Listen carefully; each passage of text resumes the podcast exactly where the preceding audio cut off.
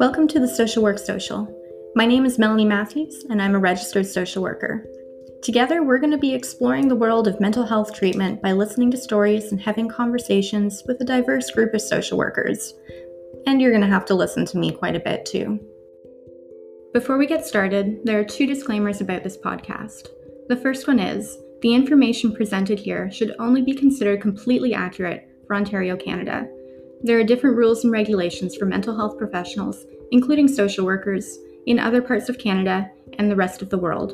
So make sure you're doing your research to be sure that you know about the regulations specific to your area. The second disclaimer is that nothing presented here should be considered mental health treatment or medical advice.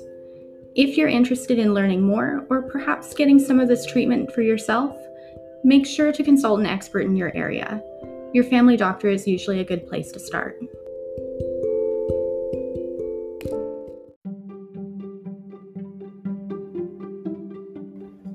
As the host of this podcast, I decided that the best place to start would be to tell you a little bit about myself, so that you know who you're listening to. As I said, my name is Melanie Matthews, and I'm a registered social worker. I currently live and work in Toronto, Ontario, Canada, but I grew up in a really small town called Ingersoll, which only has about 11,000 people living there. I grew up with a single mother until she married my stepfather when I was 8. As most are, my blended family had a lot of difficulties, and I ended up running away from home when I was 16. While I was homeless, I ended up acquiring a traumatic brain injury, which I still continue to experience symptoms of today. The symptoms include seizures and memory loss, for the most part. There's a few other things, but those are the major ones. I finished high school when I was 19, and kind of just fell into social service work. I first got a child and youth worker diploma from Fanshawe College, but I decided I wanted to keep on studying. From there, I got a Bachelor of Social Work degree from King's University College at Western University, and then a Master of Social Work degree from York University. To be honest, before I became a social worker, I didn't really know much about what they do. Like many people, the first thing that comes to mind when I think about social work is a child welfare worker. These are the people who work for Children's Aid Society in Ontario. They have kind of a negative reputation because a lot of people think that all they do is take away people's children. That's definitely not true. There's a lot more that child welfare workers do. And there's a lot more that social workers do as well. Social workers work across diverse practice areas. You can find them in lots of places, like hospitals, schools, and nonprofits. Personally, I've spent most of my time working in nonprofits. However, I recently switched practice areas, and now I work completely independently. One of the things I do is I work as a therapist in my own private practice. This means that I offer one-to-one counseling with clients experiencing a variety of mental health issues. The two types of psychotherapy that I use most often are cognitive behavior therapy, or CBT, and dialectical behavior therapy, or DBT. CBT is a pretty well-known therapy. It explores the relationships between thoughts, emotions, and behaviors. I find it to be a really practical therapy, and I use it most often with people who are trying to achieve a concrete goal. DBT is a little bit more complicated. I find DBT really interesting, and it's something that I've been incorporating a lot more into my practice. I'm actually currently doing a certificate course through University of Toronto to specialize more in DBT. In order to explain a little bit more about DBT, I'm going to summarize a few points from the book Doing Dialectical Behavior Therapy, A Practical Guide by Kelly Korner. Marsha Linehan is the person who created DBT, but she credits Kelly Korner as being a really instrumental person in helping develop it. DBT is a really flexible therapy, which was originally developed to help people who were experiencing chronic suicidal behavior, but has since been expanded to be able to work with people with lots of different mental health issues.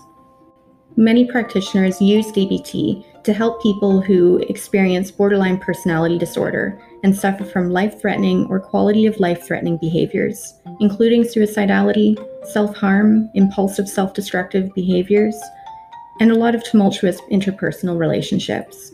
I find that DBT is very applicable for a lot of people, as long as they're committed to using change strategies that are outlined in DBT. One of the biggest strategies that's associated with DBT is the practice of mindfulness. You may have heard of mindfulness because it was a pretty trendy thing to do a couple of years ago.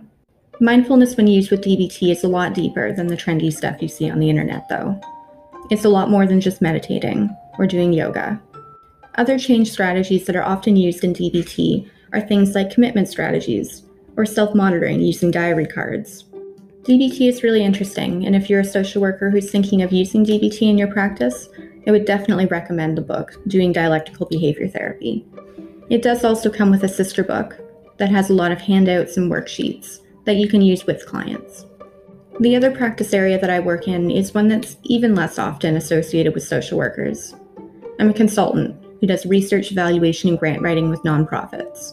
This means that I help nonprofits understand what's happening in their programming. I do a lot of things like surveys and focus groups to help evaluate whether or not a program is achieving its intended goals. I also do a lot of math, statistics. I spend a lot of time on Excel spreadsheets. Definitely not something that most people think of when they think of social work.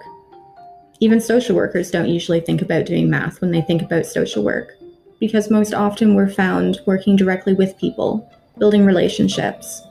And that's really why I decided to start this podcast.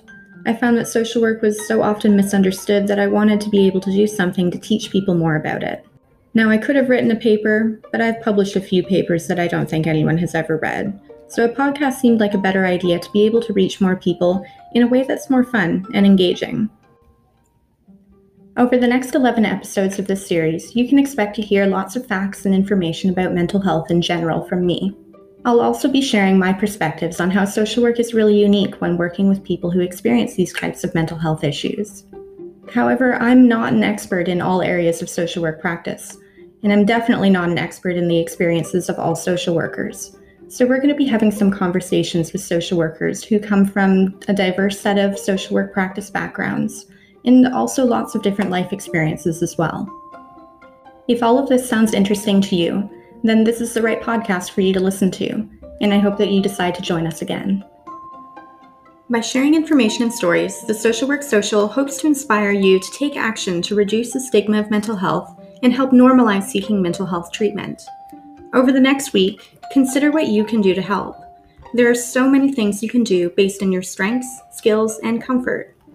Look up mental health initiatives in your area and see if there are any volunteer opportunities. Or maybe take a mental health first aid or suicide intervention course.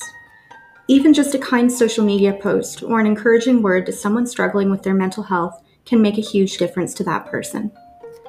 Thank you for listening to the Social Work Social. Tune in again next Friday for another episode.